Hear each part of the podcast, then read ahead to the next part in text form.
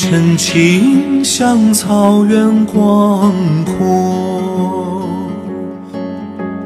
层层风雨不能阻隔，总有云开日出时候，万丈阳光照耀你我。大家好，欢迎收听我们这一期的摩拜电台，我是主播阿甘。我是主播唯一，唯一呢是我的朋友，也是我们未来摩拜电台的一位常驻主播。算上唯一，我们现在摩拜电台已经有悟空、我、嘚儿龙、陆鼠五位主播了。虽然好像除了我，所有人都只录了一期，对吧？啊，还真是这样。这次为什么要把一子请过来呢？因为一子是我说相声的搭档，我们俩搭档在一起大概已经有六年的时间了，差不多吧。差不多。然后这一期我们节目的主题是聊聊我们印象中的郭德纲。对，那 OK，那接下来就进入我们的节目。只为一人飘香。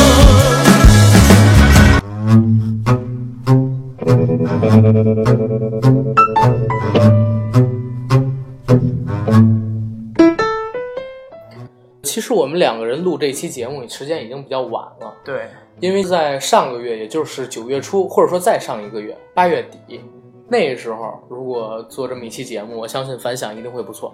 对，那时候他不是正跟曹云金吵闹别扭，对对对？哎，你支持曹云金还是郭德纲？我个人比较支持郭德纲，为什么？我是个人觉得这个曹云金这人比较操蛋吧，嗯，因为甭管怎么说，是他师傅郭德纲给他带出来的，对然后他在可以说是功成名就之后，这么去说他的师傅一些丑事儿，我觉得这人真不怎么样。就是有点操蛋呗。对，就是我之前有朋友接触过曹云金，也接触过郭德纲，嗯，他们跟我说的情况，其实郭德纲跟曹云金各有对错。郭德纲说的里边有大概四分真六分假，曹云金说的里边有六分真四分假。这俩人绝对都不厚道，但是也绝对没有两个人互相指责对方指责的那么孙子。对，因为想，毕竟曹云金其实跟郭德纲是挂着师徒关系的，同时呢，郭德纲跟曹云金他们俩还是叔侄关系，因为曹云金郭德纲的媳妇儿，他们两家是有亲戚联系的，所以说最开始他是亲戚，后来拜的郭德纲，拜成了师徒，成了师徒之后，郭德纲从无到有，从教他相声基本功，然后到把他培养成独当一面。用了将近小十年的时间，现在的话，两人决裂都得有六年了吧？一一年吧，好像是，一零年，是吗？一零年嘛，一零年八月风波嘛，八月风波的时候，郭德纲、曹云金彻底闹掰了。嗯，曹云金是反出了德云社，然后当时郭德纲就不理曹云金了，不接他的任何联系方式，也不见他，躲着他。在那之后，其实郭德纲做了一点不太好的事儿，就是他在各种场合以各种名义、各种借口去指责离开德云社的那几个人，包括说何云伟，包括说曹云金，包括说徐德亮，也包括所有跟他有交恶的人。李菁，李菁没有，李菁是德云社的元老。德云社这事儿，郭德纲他二零不是他一九九六年的时候，跟李菁、张文顺三个人创办了德云社。所以说，李菁跟张文顺张老先生都是创始人。郭德纲早期的段子里边一直在聊，说李菁他每天然后跑到那个天桥外边去，先打一个人的快板，然后唱大书，把人引进了听相声。他跟张文顺老先生两个人当搭档，给别人讲，慢慢红的。他跟于谦携手做搭档，也才十几年的时间。那会儿不是说叫北京相声大会吧？对对对，那会儿叫北京相声大会。对，后来张文顺老先生还没死的时候，郭德纲就开始使坏，当时是蓄意的抹掉了北京相声大会这个名字，然后改成了德云社，同时把这个北京相声大会变成了股份制的公司。啊，张老先生的股份还有李菁的股份也就你懂的。现在的话，德云社就是郭德纲一家独大。郭德纲跟他老婆应该叫王慧，占有了德云社，然后基本上所有的股份或者说是实际权利，把李菁还有张文顺张老先生从改制的时候开始就踢出去了。那作为郭德纲来讲，何云伟曹云金是自己的徒弟，他们俩可能叛出师门，甚至都不能说叛出师门，他们俩离开自己，自己到外边去挣钱，而且不认跟自己的师徒关系。那可能从他的角度来讲，他骂他们无可厚非。但是李菁不同，李菁首先人家就不是你的徒弟，人家跟你是平辈儿的，而且同样是这儿的创始人，你对人家有愧，郭德纲怎么敢骂李菁呢？对吧？而且李菁做的特厚道，李菁出了德云社之后，不管在什么地方，从来没说过郭德纲或者说德云社一句不好。他我记得上《鲁豫有约》还是上那个超级访问，就李静跟戴军那个节目，啊，当时在上边聊，说到德云社的时候，他说他觉得德云社现在面临最大的问题是管理上的缺失，说郭德纲老师艺术上肯定没什么问题，关键是要找一个能在管理上帮助德云社越走越远的人。所以我觉得李金人品真的特别好，所以郭德纲也一直没说过李金的问题。至于张文顺，张文顺老先生自己家，呃，有儿有女，也有孙子。他孙子拜了郭德纲做老师，但是前些年他孙子从德云社也退出了，郭德纲也没敢骂。包括这次修家谱，张文顺的孙子也在谱上边，这就是因为有张文顺老先生这底子在，他不敢得罪，你知道吗？要不然于情于理他都说不过去。这是德云社他股份的来源。然后再说回一点，就是曹云金为什么要离开德云社？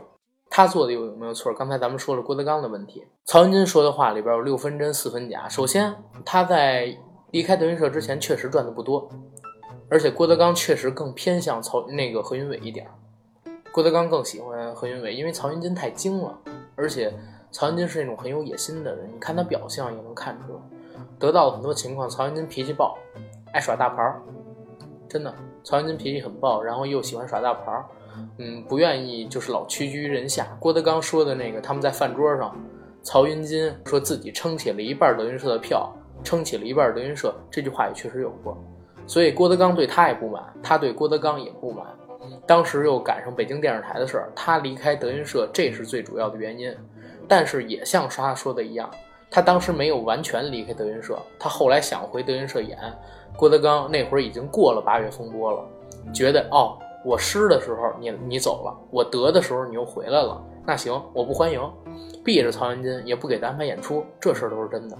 而且曹云金确实让郭德纲赶出去过，郭德纲骗徒弟学费这事儿也是真的，都是有证有据可查的。包括说曹云金当时写为什么郭德纲要搬到大兴庞各庄，你知道吗？不知道，做假账。郭德纲原来在天津的时候做会计，然后做假账，没办法来到了北京。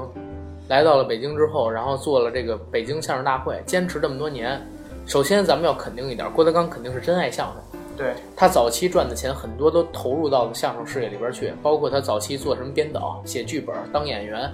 而且你看过零三年有一节目吗？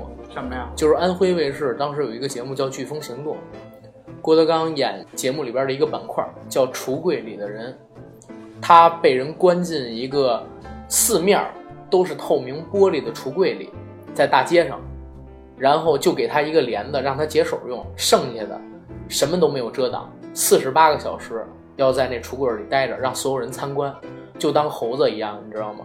给他放了一堆那个方便面，一本织毛衣的书，然后一捆一捆毛线，两个织针。郭德纲在里边整整待了四十八个小时。开始的时候还挺高兴的，跟外边什么演相声，但是那是有隔音的。嗯，他在里边跟外边说话，就是外边可能能听见，从外边说的话，里边的人是听不见的，就是完全被人当猴耍。到第三十多个小时的时候，郭德纲彻底急了，当时就摔东西出来，说这不是人干的。后来又因为合同的事儿，人家把他给逼回去了，待到四十八个小时。你自己想想，如果你走在大街上，被人摁进一个橱窗里，塑料模特那种橱窗，待四十八个小时，所有人都围观你，拿你当猴耍，你睡觉、吃饭，甚至大小便都得在这橱窗里，你是什么感觉？肯定的，这不是等于拿我就等于当一乐儿吗？就是啊对，拿你当一乐儿。郭德纲当时就是靠这挣钱的，但是他那会儿挣的钱确实很多都贴不到德云社。现在这个节目在那个 B 站，包括说优酷上边也可以搜得到，就是郭德纲橱窗里的人绝对可以搜到这个节目的。郭德纲当时拜的师傅姓杨，没错吧？后来拜的侯老师，啊，对侯耀文侯老师。对对对，他跟他师傅当时对簿公堂的事儿，你知道吗？不知道，他告他师傅做假账，吞空公款，然后他师傅把他给告了。啊，告的时候查出来他报的事儿确实是真的，然后他跟他那个师傅闹掰了，搁相声界里，这个就叫欺师灭祖对，啊。因为按常理来说，你可以报，但是在相声界这个特别遵循老规矩、老传统的行当里边，你作为徒弟，师傅宰了你，你都不能说什么别的。对。但郭德纲自己就做了这么一个事儿，他有什么脸面去骂曹云金呢？对吧？而且郭德纲确实也是有很多做的不对的地方，包括上对钱这方面太抠了。岳云鹏，岳云鹏老实讲，自己那个在德云社待了那么多年，郭德纲从来没把他赶出去过，说哪怕留他扫地，我也要留着小岳岳。但是你想想，郭德纲那会儿不给徒弟工资，他徒弟白给他干活儿啊。小岳岳在郭德纲他那德云社里边扫了那么多年后台，不要工资的，郭德纲为什么不留他呀？曹云金说的也有问题。曹云金说自己家里边那么穷，他妈养着他，给他送到郭德纲那儿去学艺。我问你，不管你怎么说，你艺术是不是跟郭德纲学的？对对，你相声、你的评书、你的单口、你的小段儿，是不是郭德纲教你的？啊，那你现在做的这个事情也有违公义。不得不说，有什么样的师傅就有什么样的徒弟，人跟人都是物以类聚的，两拨人聚到一起，都是真小人。但是但是郭德纲在这个振兴相声艺术这那这方面确实做了很大贡献啊，对吧？都不能说是很大贡献，他基本上是一个人把已经走向消亡的相声艺术重新给拽起来。你要知道，就是九十年代末、两千年代初的时候，春晚上相声已经基本上就没有了，对对吧？然后基本上各大晚会相声出来的节目也特别少，而且那个时候相声都不搞笑，而且那会儿你看什么冯巩、牛群，嗯还有什么转小品了都。对嗯，黄宏，黄宏最早也是学相声的，范伟，范伟是说相声的吗？对。哦，网上还有这个范伟的一个相声视频呢。嗯，他们都是那会儿是相声出师，然后最后改说了小品了，改说小品。对。因为当时的趋势就是相声已经在这种晚会上边不吃香了。对对对，因为相比于有道具、有舞美、有剧情，然后有多个人来表演带节奏的这种形式，小品这种形式而言，相声仅靠语言跟肢体动作逗乐很吃亏，你要想说好相声太难了。特别特别难。对，为什么说郭德纲近乎是以一人之力把相声从走向消亡重新给拽起来？就是因为你想啊，零四零五年的时候，在相声最低谷的时候，突然之间，网上开始出现了郭德纲。当时北京的那个孝林广播开始把郭德纲的相声放到那边去播，然后郭德纲也是全中国第一位具有互联网思维的相声大师，开始把自己的相声段子放到网上去。那会儿报纸上说什么相声鬼才，对，郭郭德纲就是姜昆、冯巩他们这老一辈的相声艺术家，都叫相声艺术家啊，对一直都在把持一个什么观点？我的段子我不许你们往外边去泄露，包括姜昆，其实现在有一个特好的段子，但是别人没听过，是什么段子？他改了那个虎口遐想，叫新虎口遐想哦啊，零九年时候新出的相声段子，那个段子特别好，但是他就说了，你们谁听我这段相声，不许录视频，不许录音频。那为什么呢？他不想让这个相声传播开，以后他就没法演了。哦，他有这么一个问题，但是你要想，现在是互联网思维，郭德纲就与他相反，郭德纲是愿意让别人知道自己，先通过互联网去推自己，把自己所有的段子都发到了网上去，他不在乎这一点，反正自己会六百多段儿。哎，这点儿也要说，郭德纲会六百多段传统相声，这个确实在这行业里边也是数一数二的。姜昆他们姜昆他们不行，姜昆二十七八岁拜的马季先生，那会儿他都是已经很成熟的一个人了，再学童子功已经学不了了。脑子那会儿已经僵化了。对，而且你再让他学童子功，肯定学不到从小然后长起来这个接触的心涛那么好，对吧？嗯，嗯对，郭德纲你要想，他是从小就学评剧，然后学戏，然后学相声、评书，他是这些都学，而且是虽然没上过学，但是这些传统文化一直对他有教育，所以他在演出的时候可以用上各种手段对啊，可以用上各种手段，而且确实也要说，就是天津是咱们中国的曲艺之乡。没错儿。嗯，原来相声最不红的时候，天津的大学里边照样有相声社，照样有相声的那个大学生艺术团，可以在大学生艺术团里边演相声。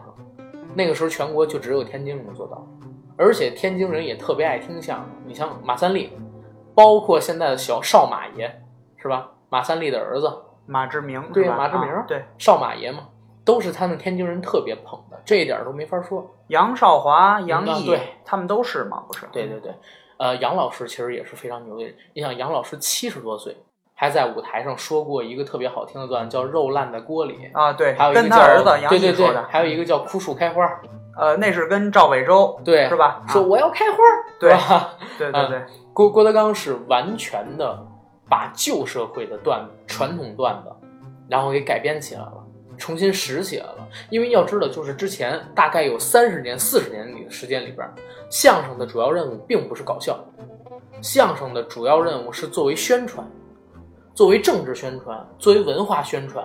它是一个口舌政府口舌的形式向外边去宣导，最起码我们接触到的主流相声演员都是做这个的。对，郭德纲在零六零七年的时候说了一句话，当时特别有名，说相声啊还是先搞笑吧，要是相声都不搞笑，那就太搞笑了，对吧？这句话是不是特别有名？对对对，他是零六零七年先说出这个，包括说他最有名的那系列作品《我字》系列，我这一辈子，我是科学家，我是文学家，我是我是军事家，你字系列，你这一一辈子，你这半辈子，包括说他当时最畅销的那个叫什么《西征梦》《脱西献子》，都是零六零七年的相声，其实比这个还要早，因为那个时候他开始大规模的向网上去传。可以算是厚积薄发，前边几十年积攒的段子，全都在那几年里边砰砰砰开花。脱妻献子是老段子了吧？对呀、但是他那会儿改编了，啊他改编成新的了。他加了一些时尚元素。对呀、你想，肯定是厚积薄发，因为他前边已经说了几十年相声了。对对对，但是那几年突然红了，所以你就感觉那几年郭德纲段子特别多。其实很多都是他以前演过的，只不过这些段子是因为传到网上去之后让大家听过了，所以有这么一种错觉。一般听过了，大家都觉得没什么意思了。对，他改一下就不一样。嗯所以零六、零五、零七年这三年，郭德纲诞生了，或者说让大家知道了他有特别多、特别搞笑的作品。我不说有多优秀，他肯定是很搞笑的。其中，我认为最好的一个段子叫《论相声五十年之现状》，他跟张文顺老先生对的，他聊相声从新中国成立，然后到零六年这段时间里边发展，这段时间里边把中国相声如何从传统到文革时期，或者说改革开放之前的这段时期受打压，所有人都要唱什么“中山风雨起苍黄，百万雄师过大江”这种词儿，然后一直过渡到八十年代、九十年代，在晚会上作为什么政治宣传，要说改革开放好，要说祖国好。在什么南海有一个老人画了一个圈儿，这都是当年咱们在春晚上边听过的段子，在晚会上边听过的段子。再到现在，他把自己说的段子融入进里边去，讲了这相声五十年的变化。其中有一句话，当时说的热泪盈眶，就是“我爱相声，所以我怕它完了”。对这一句话肯定是发自内心的。肯定是发自肺腑的。而且当时给他搭档的，你要知道是谁，是张文顺张老先生。嗯，张老先生其实，在相声界的效应更大。或许他没有郭德纲有名，但是他的意义一定要比郭德纲强，文字辈儿嗯挺老的了。非常老啊。张老先生是一心扑在相声艺术上，他最早学相声，后来不是因为某些事情被开除了吗？嗯但是那个也不全是因为他啊。之后他从商，从商赚到钱之后，几乎把自己过半的身家的钱全都扔进了这个北京相声大会里，一直在扶植这个北京相声大会，包括说相声传统文化复兴这么一个艺术。就是现在德云社。对，嗯，扔到这里边去，他是最开始出钱的人。郭德纲，你想想，九六年，李菁九六年有什么钱？对，对吧？他们有什么钱？全都是张老爷子出的钱。当时虽然郭德纲也补贴一点儿，所以张文顺张老先生他是非常牛的，而且人家真的是不为了功名利禄。你想想，他去世的时候已经是零九年、一零年这段时间，对吧？他刚他刚去世了，正好那德云社也没有了文字辈儿，嗯，然后再赶上郭德纲打人什么的，他去世了以后，嗯。王文林，徐徐德亮在那之前就走了。对对对，徐德亮走的时候，然后张老爷子正好得病，张老爷子当时收回了徐德亮的德字，叫他徐亮，因为这个德字儿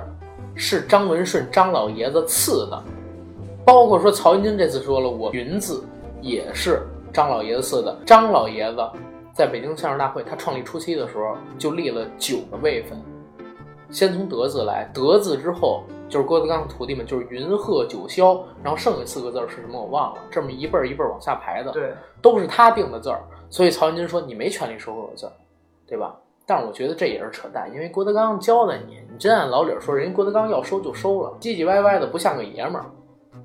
咱们接着说回郭德纲，郭德纲的艺术水平绝对是 number one，对吧？咱们没有任何人能黑郭德纲在相声这一表演形式上边他的一个水平。在零五、零六、零七年，刚才说过了，出现了《西征梦》、脱妻献子新版脱妻献子，然后还有像是我这一辈子，我是科学家，你这半辈子等等大批的优秀的相声作品。但是也有一点，郭德纲从一二年以后，他创作的相声段子越来越不好听了。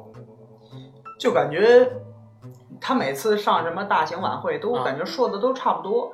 他是这样，郭德纲从一二年之后，他演出的相声全都是特别小的段子集合起来的，啊，对对，对天天说一段相声二十遍，抽烟、喝酒、烫头，然后跟所有人说十几遍什么，你们听这个破歌就是五环之歌啊，你们听这个破歌没见过世面怎么怎么样？包括说老拿于老师家里开涮，他以前拿于老师家里开涮是有结构的，把这个开涮包在相声的结构里边儿，对，跟人去聊，它主体上还是一段相声，但现在不是，现在纯粹就是拿，呃，于谦家里边的人开玩笑，拿这些东西很恶俗、很低俗的东西集合的段子汇聚到一个相声里边，可能一个段相声二十分钟，他这些屎尿屁，包括说骂于谦、抽烟、喝酒、烫头这些毫无相关的东西，占十七分钟，剩下三分钟是这个真正的相声，对吧？现在我感觉他一上台，嗯甭管他说什么，只要他说句话，观众就会乐。对他现挂的能力很强，对对对，他会现挂，现场找哏。比如说，现场有一个观众，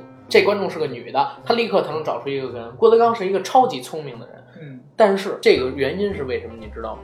为什么他相声不好听？一个是创作能力的下降，就是首先他人肯定都有一创作高峰期，他也四十多岁了，嗯，肯定已经过了这个创作的高峰期。思想僵化了，对吧？二一个的话，郭德纲现在太忙了。德云社现在已经是一个非常大的公司，每年有产生非常多的营业额。郭德纲每年接商演、接广告、接电视剧、接电影、接主持，他做完这些工作，还要时不常上去说段子，那他怎么有时间排段子？对对对，咱们俩说相声，咱们是知道的，不管多熟的段子，你一个月不练，等你到演的时候，一定会忘了结构。对，或者说具体的词儿你会忘了，你必须得排好多遍才行，才能做到完美，跟团跟台下的观众契合。他现在凭的是什么？就是过去的舞台经验跟记忆中这些段子的技巧，但是你要让他逐字逐句的背，他现在已经背不出来了。这也是这个人到了一定程度之后，你是要赚钱还是要主攻艺术这方面的问题。他岁数也到那儿了，对啊，但是四十多岁我觉得并不大呀。你想想，马三立马老先生，他最红的时候，相声说的最好的可是五六十岁的时候。那侯宝林侯先生说的最好的时候也是那个岁数，因为相声这个东西是你日积月累的舞台经验。对包袱的解构跟对技巧的钻研融合到一起，最后成了你独特的艺术风格。所以，真正要成一个相声大师，肯定都是四五十岁的时候对对对，啊。这话没错。对，但郭德纲就运气不好是好，不好在哪儿啊？这个行业里边没有任何一个人能跟他竞争，让他进步，这是咱们的不幸，而而也且咱们以前的幸福。就而且他树敌太多了。对嗯，他把相声界都得罪遍了。对对对，郭德纲有一段子你听过吗？就是他之前一三年的时候在爱奇艺做一个节目，哪个呀？叫《以德服人》。以德服人最后一期是马季的儿子马东啊上来，那主持人是吧？啊，对他跟马东当时就聊说自己跟相声界的问题，说当年他在天津的时候看上一个在小剧场演出的一男孩儿，那男孩儿相声说的好极了，他说要把这男孩儿叫走，叫到德云社里边演。当时拽着这男孩儿问他们一天给你多少钱？你在这儿演三十，一天三十还不一定天天有。他说你这样，你跟我走，我一个月给你三万。一个月给你三万，那当时可不少了，那是一零年、一一年的时候。可是那男孩说：“您，我得回去考虑考虑。”郭德纲当时就愣了：“你为什么得考虑考虑？我得问问我师傅，问我什么？那这个没问题，你可以去问。”第二天再问这男孩，这男孩说不去了。郭德纲说：“怎么了？”他说：“呃，我问了我师傅，问了我朋友，他说不能跟您去，说我要跟您走了，这以后我想回来三十一天的场就没有他了。天津，郭德纲当时都疯了。郭德纲当时跟他说：“我靠，你他妈就是一朝鲜人，都他妈快饿死了，还觉得自己很幸福。你想想，三十一天还不一定天天有。郭德纲一个月给他三万。”他有了这个，干一年他也就行了吧，对吧？最起码能在这相声界有点名气，之后挣钱也容易了。对，但是硬是不敢去，你就可想而知，郭德纲把这相声界的人都得罪遍了。包括他这么多年一直在节目的最后说同行这个不好，同行那么不好，说那个说相声盼着死同行，什么说什么呃说什么亲同行最亲，然后观众也吁呀，咱们这行完了。观众都知道说相声的不团结了，或者天天跟那个于谦儿在台上说同行怎么迫害他，怎么弄他，这个那个这不就是他自己宣传的吗？就是他自己宣传。啊，咱们真知道的，我只知道郭德纲骂姜昆，骂姜昆的名字叫美女日逼 啊，对他那名儿分解那个，对，骂冯巩啊，他骂这个骂那个，他全都骂，他什么都骂，是吧？但是真真正正的，除了零八零八年、零七年他还嘴之前，人家提过一句，说郭德纲他的相声有点三俗，对吧？说他有点三俗，之后也再没有听到过任何主流媒体或者说主流的相声艺术家在任何场合直接说郭德纲的不好，只有他自己在各种场合、各种演出。无时无刻的去骂这些同行，骂那些背叛他的徒弟。从这一点上，我敢断定，郭德纲是一个气量非常小的人，很小心眼儿，睚眦必报。谁得罪他，他记一辈子。其实我我个人觉得，他从创立德云社的那天起，因为德云社这个团体主要还是说以相声、曲艺为主，对吧？嗯，但是现在你看说成名了，就可以说拿“腕儿”这个词来形容他。嗯嗯他现在走的是影视电影，你像拍什么什么三笑，全娱乐，他这属于有点不务正业。对他真的是现在有点不务正业，对但但是你也没办法，人家还是要赚钱的嘛，对吧？所以说，但是他现在的相声段子没有什么创新，对没有结构，主要是嗯你知道吗？作为一个相声演员，郭德纲到头了。对首先啊，他现在是一个人几乎霸占了半壁江山，整个相声演出市场的半壁江山，甚至都得多，对吧？对同时，他已经开始做全球巡演，甚至他的全球巡演的票比很多一线的歌星到那个海外都要贵，是吧？他在美国、新西兰、澳大利亚都做过相声演出，全球都开始有分布了。你要想想，对呀，哦全球都有啊。所以说，他作为相声演员，历史上第一个开全球巡演，然后他也上了春晚了，全国的观众首先也都认识他。他的微博粉丝数有六千多万，排名前十，在所有的明星里边。嗯。作为一个传统的相声艺人来讲，独一无二的，没有二份儿。岳云鹏现在这么红，岳云鹏的微博粉丝也才一千万，甚至都不到。而且岳云鹏，说实话啊，我始终认为，帅、卖、怪四种风格他都不是，说、学、逗、唱四大招他占了一个中字。他要不是因为中心，他红不了。你你仔细想想，岳云鹏的段子有结构吗？岳云鹏相声说的好吗？他只是在上边卖萌、犯贱、耍二，他那个表演风格很受人喜欢而已。但是真说相声的技巧，他说的真不如郭德纲，那肯定的，差太远了。嗯，岳云鹏的形式很容易让人学的，只要你也卖卖萌、犯犯贱就行。但是岳云鹏依旧是德云社里现在最好的相声演员，青年一辈的。因为其他青年一辈都是什么呀？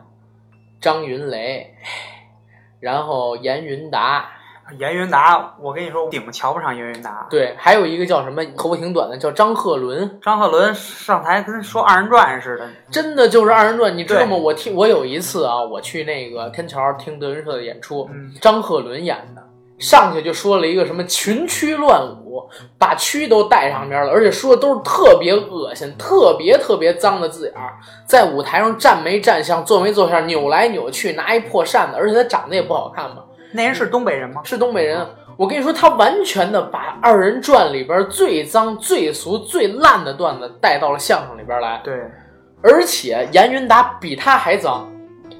闫云达说的相声段子，直接就拿人的生殖器开玩笑，直接拿人生殖器开玩笑，都是这些演员，为什么要捧岳云鹏？岳云鹏不善于拿这些东西，拿生殖器什么的开玩笑。岳云鹏是以犯贱这种形式招人喜欢，所以他在这一辈儿的相声演员里边还能排得上这个。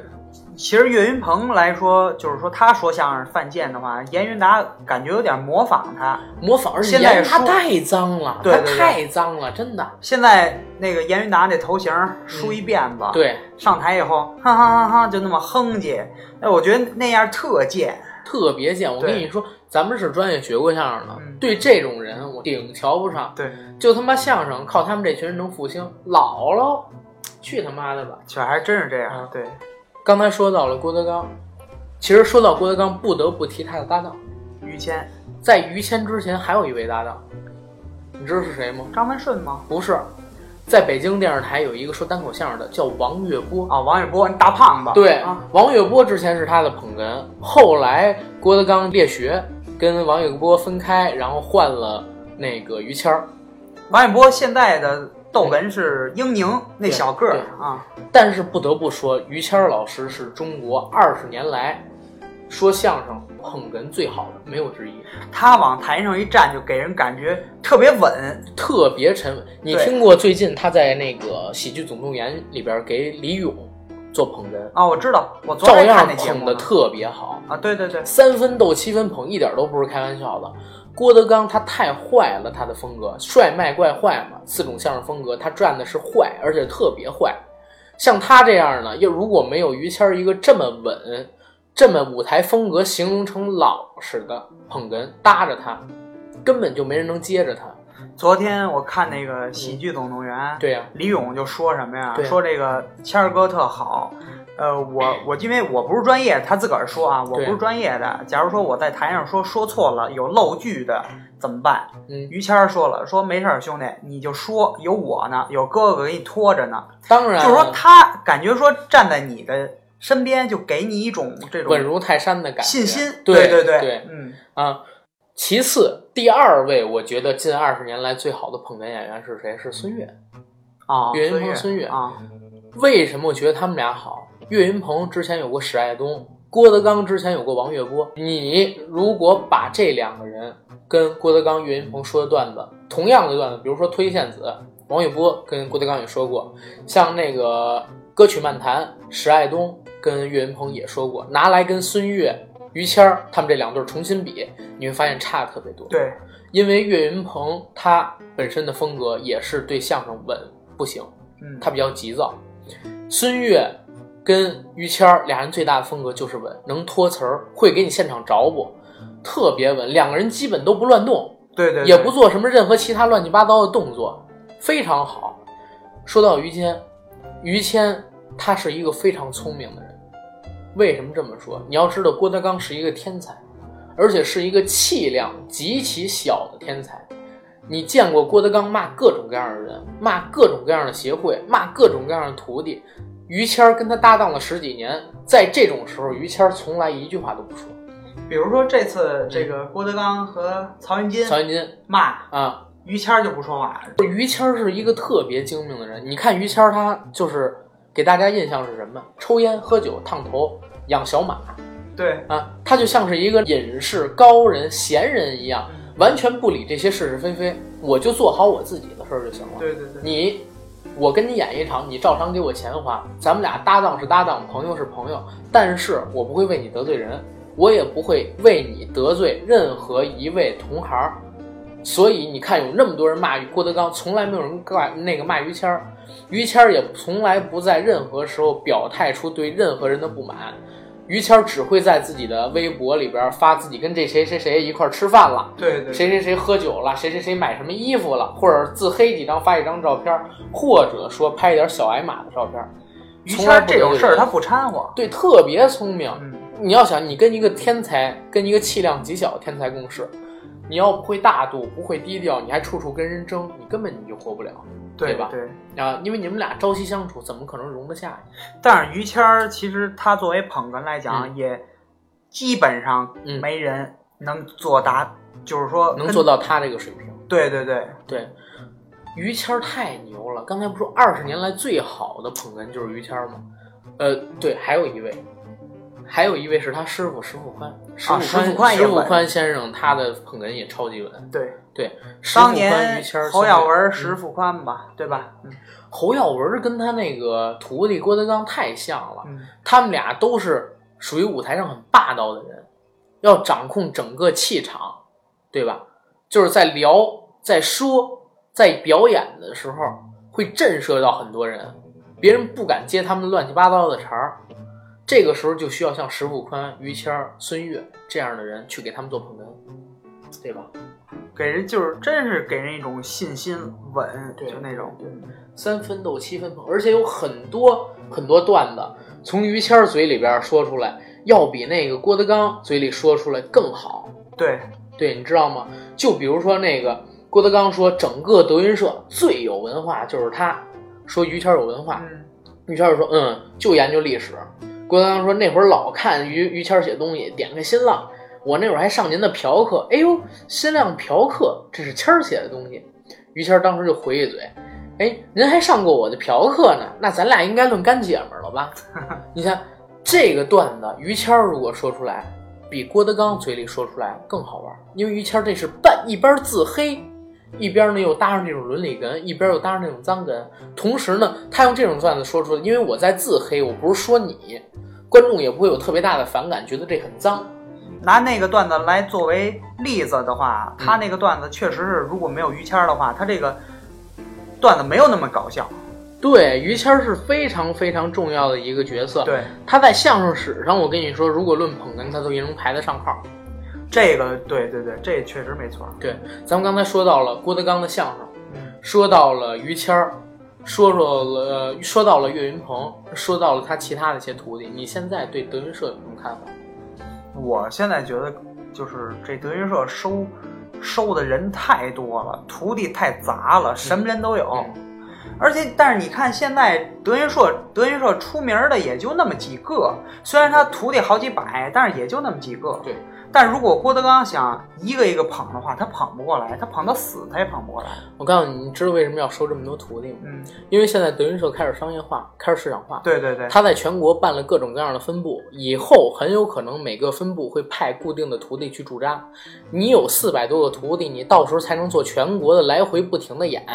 对他之所以要招这么多人，都是有原因的。你要还是小作坊，那没错，小作坊十几个人，每个人都能独当一面，但是你赚不到钱。郭德纲现在是要赚钱了，但是你话说回来了，嗯有一句话叫“林子大了，什么鸟都有对，对，所以就出现了像张鹤伦、严云达这样咱们特看不上、顶瞧不起的这些”。相声对演员。对对，一点基本功夫都没有。我始终是觉得像张鹤伦一点基本功夫都没有，特别瞧不上。烧饼，嗯烧饼烧饼说的特别烂，也闹。他的他所有的相声一个最大的问题是什么呢？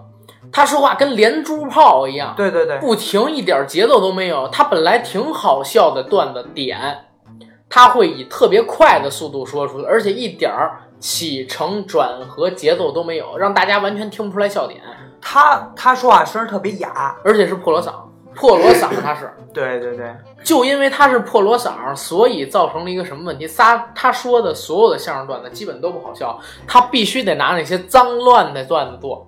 你看他参加什么那个郭德纲二十周年那活动，然后还有他参加《笑傲江湖》，对吧？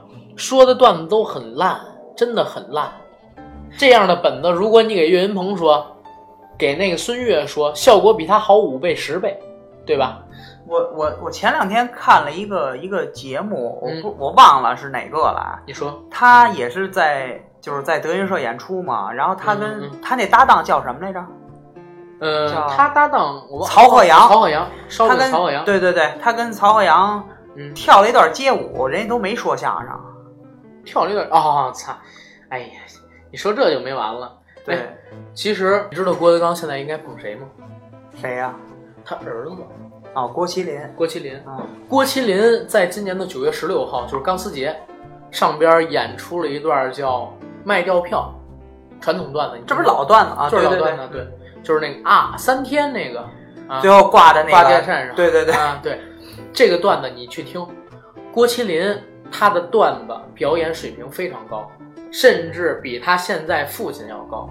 他父亲现在全都是段子集锦，郭德呃郭麒麟说的是真相声，里边掺杂段子而已。而且他现在郭麒麟在台上的那份沉稳练达，你完全想象不出这是老郭的儿子。呃，你你真看不出来他是九六年的，对，真看不出就是特别稳。他初中就不上学了，对对对他上台也就也有十年了，快。还有他那个那个捧哏，嗯，郭德纲那徒弟叫郭麒麟的捧哏叫阎鹤祥，对阎鹤祥，嗯，那个人捧的也特别捧的也不错对，其实要不是孙越跟岳云鹏搭档的时候还没名儿，要像现在似的，然后没有搭档的话，郭德纲肯定就把孙越给岳云鹏，不是给那个郭麒麟了。啊对，啊，郭德纲是真挺疼自个儿儿子的，你或多或少你都能看出来。他一直说有的儿子是儿徒，有的儿子是学徒，儿徒跟儿子一样，但是实际上他还是宠自己儿子，对吧？对，还是最还是最宠自己的儿子啊。郭麒麟，大家可以期待一下，郭麒麟一定未来的话会有很好的相声作品出来。嗯，他是于谦儿的徒弟，于谦儿教给他的东西，比郭德纲教给于谦儿儿子的东西，我觉得得强。或许于谦儿在段子数量上，在表演形式上比郭德纲稍差一点。作为逗哏来讲，因为郭麒麟是逗哏嘛，嗯，但是于谦教给他的这些做人的练达、敦厚，包括说为人处事这方面，绝对要比郭德纲自己去教育强太多了。于谦儿，你知道网上就说那什么，有一个段子吗？郭德纲对说相声的同行说：“你们到底明不明白？我要是死了，你们也卖不出相声票去。”这是郭德纲说的话。啊，他老给加在相声里，对于谦儿呢，有人评价这么说：于谦儿如果死了，郭德纲就卖不出去票了。啊，对。所以就是郭德纲不得罪于谦儿，也是有这方面。不过确实是这俩真的真鱼跟水离不开。我不这么认为，我觉得于谦儿离了郭德纲，他可能也能活，但是肯定没现在活得这么好。但是郭德纲如果没了于谦儿，没有任何人能接住他的捧哏，对吧？嗯，对，你说相声界，在九十年代的时候，九十年代末遭遇那样的寒冬，好不容易出现了一个郭德纲，从一己之力，小小的矮胖的身子，穿着大褂儿，从相声在剧场里边重新繁荣，引回到大众视野，然后做成现在如今德云社四百多人全国巡演、全球巡演都开，每场商演能卖几百万票，能卖几千万票房，啊，这样的一个水平，真的是很大的进步。对对对，啊，真的是很大的一个进步了。包括现在又开始有很多人重新喜欢上相声，而且开始接受相声这种传统艺术形式了。啊，但是区别开了演那个，他们区别开了晚会相声还有剧场相声。但是你不得不说，就是说咱们这个年龄，嗯从小其实我觉得是听着郭德纲相声长大的。咱们是对吧咱们是，你要想，零五年那个时候，我们家是买了郭德纲的光碟，里边有二三十段的相声。那个时候真的是来来回回的听，嗯后来网上也有，包括我为什么要下荔枝 FM、喜马拉雅 FM、蜻蜓 FM 这些我们现在节目上传的平台，也是因为当时要听郭德纲的相声。确实是对，嗯，呃，在这儿可以插播一嘴啊，我们的节目目前已经同步在荔枝 FM、喜马拉雅 FM、蜻蜓 FM、苹果播客、网易云音乐，大家可以通过这些平台搜索“摩拜电台”，订阅并且关注我们，并把我们的节目转发出去，让更多朋友知道摩拜电台这个节目，也知道我们摩拜脱口秀这个单元。然后接着咱们说，嗯，那个郭德纲现在其实面临最大的问题，你知道是什么吗？什么？德云社的一个传承问题，包括说交接的问题。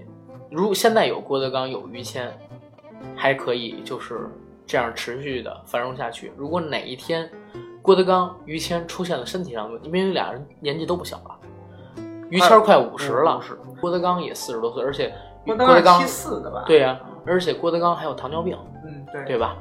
啊，身体都不好，万一真出现了什么问题，谁接过德云社这杆大旗？谁接过中国相声这杆大旗？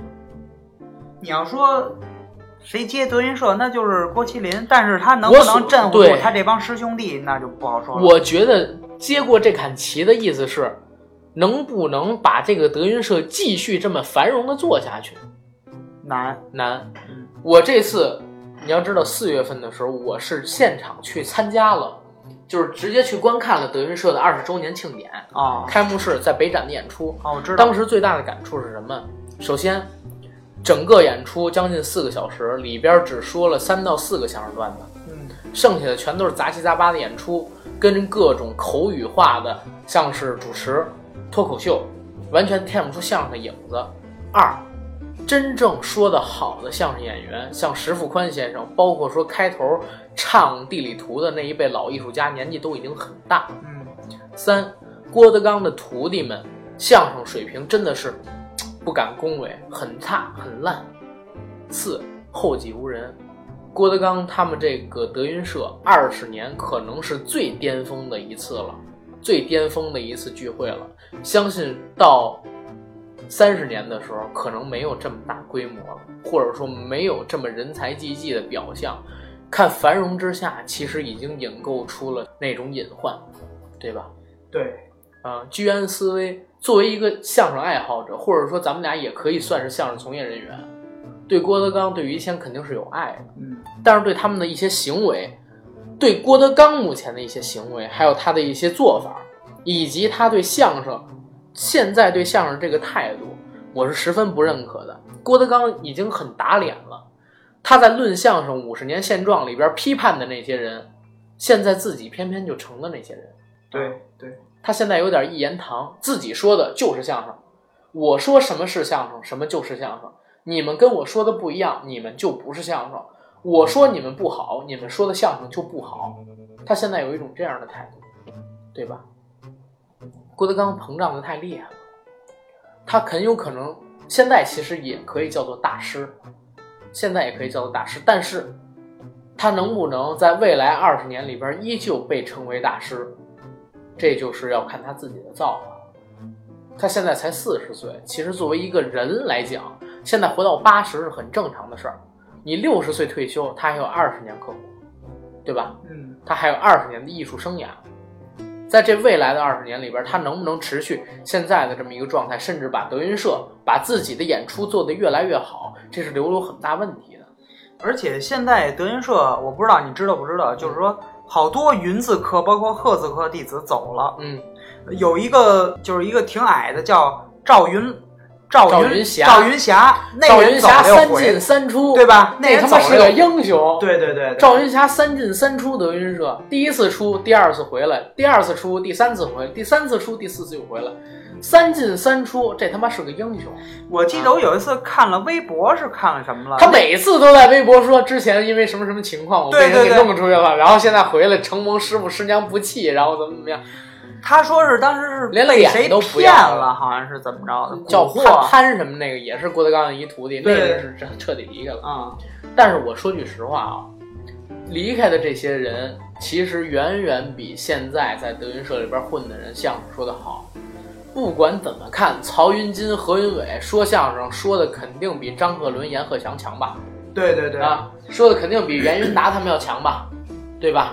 曹云金那会儿是，哎，我我记得那会儿当时是在咱们学校附近那网吧、嗯看的他那个从艺十周年那个那表演，演出对吧？对对对，我觉得特别棒。特别棒。嗯，就是曹云金其实是学郭德纲学的最像的一个，对，他是继承了很多郭德纲的那个段子跟传统，但是曹云金为什么要离开德云社？这点儿咱们刚才也说到了，早期郭德纲在钱上，现在其实也是，但是早期实在是太抠，实在是太抠门了，导致很多人跟他离心离德，从这儿出去了。要不然的话，德云社这么大的平台，我离开德云社，我接的演出肯定没这儿多。我平台肯定没这儿大，我接的商演肯定没这儿多，甚至我都接不到什么电视剧、电影，对，只能说是德云社克扣了太多这种商演，包括说正常演出接的代言的工资。不过确实是这个曹云金自己其实也挺有本事的，他不是出来以后弄了那个听云轩，听云轩他收了，他也收了一大堆徒弟。啊，收了七八个吧。对，对，曹云金现在拍戏，拍戏，然后做点主持什么的，反而肯定比那会儿要赚得多。他现在一年也有个几百万的收入，那他也算头儿了。啊，对。但是你想想，那个时候他如果说是坚持下来，到现在他在德云社的一个是什么地位？但是也说不准，毕竟两个人气量都不大。对，曹云金，你觉得气量大吗？何云伟真的把“云”字儿给弃了，现在叫何伟。前两天在自己的那个演出上边，何云伟说了，我以后叫何伟，包括他跟很多人直接对媒体也说了，你们现在叫我何伟，不要叫我何云伟了。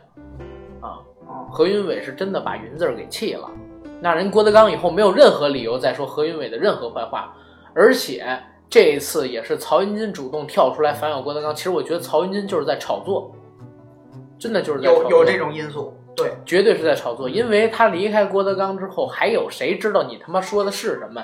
你是谁？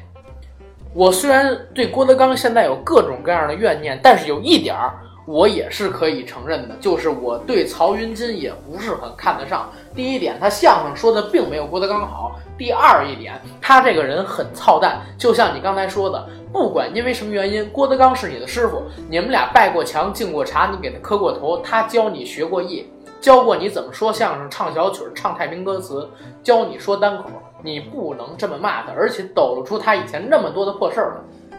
这些破事儿，于情于理上边来说，没有法律上的任何疑问在，对吧？对，这首先不违法，是你们私人的事儿。私人的事儿，你可以跟郭德纲私聊解决这个事情，你不要爆出来。爆出来的话，一，我觉得你是炒作；二，我觉得你这人很操蛋。这人郭德纲，嗯我觉得的确是没良心，嗯确实是，嗯对，嗯咱们要咱们要这么说啊，呃，扪心自问，嗯，曹云金对郭德纲有亏欠，郭德纲对曹云金其实也有做的不对的地方，两个人勾来搭去，都做了很小人的事情。但是啊，这件事情上，我对曹云金的看法还是很大的。我主要是不喜欢曹云金，因为作为一个艺术从业人员，我们接触到的更多是他表现出来的艺术。你是相声演员，那我听你的段子，我不管你这人怎么样，你相声说得好，我可以原谅你很多错误，包括说那么多电影演员吸毒，对吧？那么多人搞男女关系，乱搞男女关系，但是你只要交给我好的作品，我可以，是我可以把你这些负面的影响、负面的行为，我可以把他们就是淡化掉，或者说我不注意他们。像成龙，我那么喜欢他，他哪怕做再多的错事儿，他其实也没做什么错事，就是男女关系嘛，谁红了也有可能像他一样。他演了那么多好的电影，OK，我只记得在电影中的你，你就是我的英雄，对吧？对，郭德纲也是，他一直有交出作品，所以我支持郭德纲，是因为郭德纲比你曹云金在艺术上表达形式更好，他有更多能证明自己的作品。你曹云金教不出来，所以我不喜欢你，也是有原因的。哪怕你占理，对吧？对你没他红，你还想炒作，你操蛋！确实是那会儿，呃，曹云金，我不知道你知道不知道，他作为一个打脸的事儿是什么呀？什么事儿？呃，他自己那个十周年，他到最后还就是在段子里还说说郭德纲永远是我师傅，但是现在做出一个，然后刚十周年，第十一年的时候直接就跳出去了，对对吧？对，啊，这这个事儿，郭德纲那事儿我也可以聊一聊，就是八所谓的八月风波，那个时候郭德纲其实已经挺膨胀的了，打记者，说记者不如妓女，那是他在段子里边直接说出来，当时还有人录音。又有三幺五藏秘排油那事儿，你觉得三幺五是故意找郭德纲麻烦吗？我觉得并不是。三幺五爆出了很多社会性事件，对吧？包括我现在淘宝维权，我打给杭州三幺五，人家天猫道歉，立刻给我返回了几百块钱，包括我的货款。三幺五还是比较正规的，而且比较做实事儿的。藏秘排油那事儿，你卖的确实是有问题的产品。这么多年了，你看藏秘排油这个公司、这个品牌、这个产品还出来过吗？他但凡能再出来一次，我就信他这产品没问题。三幺五爆完了之后，这产品直接人间蒸发了，那郭德纲你让我怎么相信你对对对。啊？你比如说，现在我比有时候晚上没什么事儿，然后去看看德云社那些段子，嗯，他所说的好多的东西都是没什么特别搞笑的，他反而倒是拿这种观众或者是于谦儿嗯来作为搞笑的。对，因为为什么手段你知道吗？嗯，因为于谦儿现在已经成了一个符号性的标签儿，他已经呃不是说于谦老师不是人啊，嗯，但是他在相声舞台上表演的时候，于谦儿这两个字儿已经不是一个人了，他是一个表现形式、一个符号、一个标签儿，抽烟、喝酒、烫头、养小马。于谦儿的父亲王老爷子，或者说张老先生、郭来宝，江湖第一剑客是吧？对水上漂，草上飞，蒙古国海军司令，大家都知道是怎么回事。你拿他一说，大家肯定会笑。这是一个符号化的标签，而且是所有人都知道这个标签是跟段子有关系，是跟相声有关系的，所以他会乐。包括你说抽烟喝酒烫头，为什么这么多人喊？就是因为大家知道有于谦儿这么一个标签在，这么一个符号在。对，啊，这个你说具体的相声结构，现在德云社的段子真的没有。这个就跟那个岳云鹏唱的这个五五环之歌似的。嗯你你听的话，五环之歌其实没有那么搞笑，对，但是为什么还有那么多人去跟着一块儿唱，甚至唱十遍、唱二十遍，养成的习惯，一对一种习惯。对，把它做成标签符号了。对，一做成这个，大家就知道哦，这个我一定要跟着一起唱。他已经做成这样的一个态度，包括这个五环之歌嗯，作为煎饼侠的这个主题曲，对，你说一个电影儿为什么要用这个歌来作为电影儿的主题曲？对也是因为它红，也是因为是他红。反正怎么说，咱们俩就是作为真正喜欢相声、爱相声、说相声的人，咱们是希望相声越来越好。，对，咱们俩爱郭德纲，也恨郭德纲，咱们爱于谦儿，咱们爱整个德云社，但是它里边的某些人、某些作为，包括他现在对相声的一些态度，我们两个其实很不满。确实是。嗯 OK，那就这样吧。